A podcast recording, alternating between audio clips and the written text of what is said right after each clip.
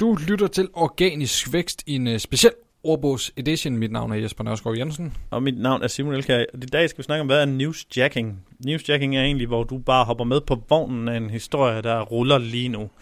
Ja, altså vi har selv været med på en vogn af en historie med bitcoin i 2000 og Ja, det kan jeg huske årstal. 16 må det være. Ja, 16 december, december 16, hvor at det peakede. Jamen, der fik vi sådan set en, en, øh, en af vores kunder med hele vejen rundt i Manation på Ekstrabladet, på TV2 og i Aftenshowet og det hele.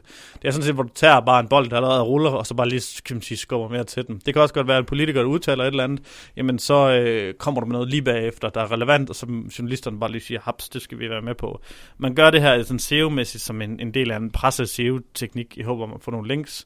Det, der også sker ved det, det er, at nogle gange så har jeg set, jeg ved ikke, hvor meget det sker stadigvæk, men at hvis du tweeter noget, som, hvor det er et news, et hashtag, som der kommer med i nogle nyheder, så kan du faktisk være så heldig, at de nævner dig i nyhederne, mm. og at du, kan være så, at du kan også på nogle af de her sider, børsen har haft sådan en Twitter-ting, så kan du være indekseret med links. Der har været nogle ting ved det, men øh, jeg tror faktisk, det Rosenstand, der engang sagde, at du skal altid skrive om hver gang, altså hvis du mangler noget sin blog, så kan du altid bare skrive noget nyt om et eller andet, fordi så kunne du få noget nyhedsværdi ud af det på det SEO-side. Jeg ved ikke lige præcis, hvad det var, han sagde. Jeg har bare mm. hørt, at det var ham, der anbefalede, at man gjorde det som en, en SEO-ting.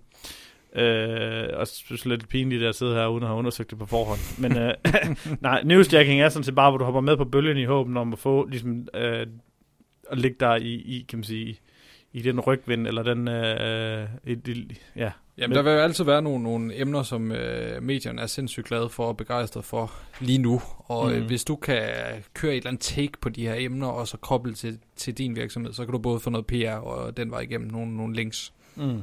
Ja,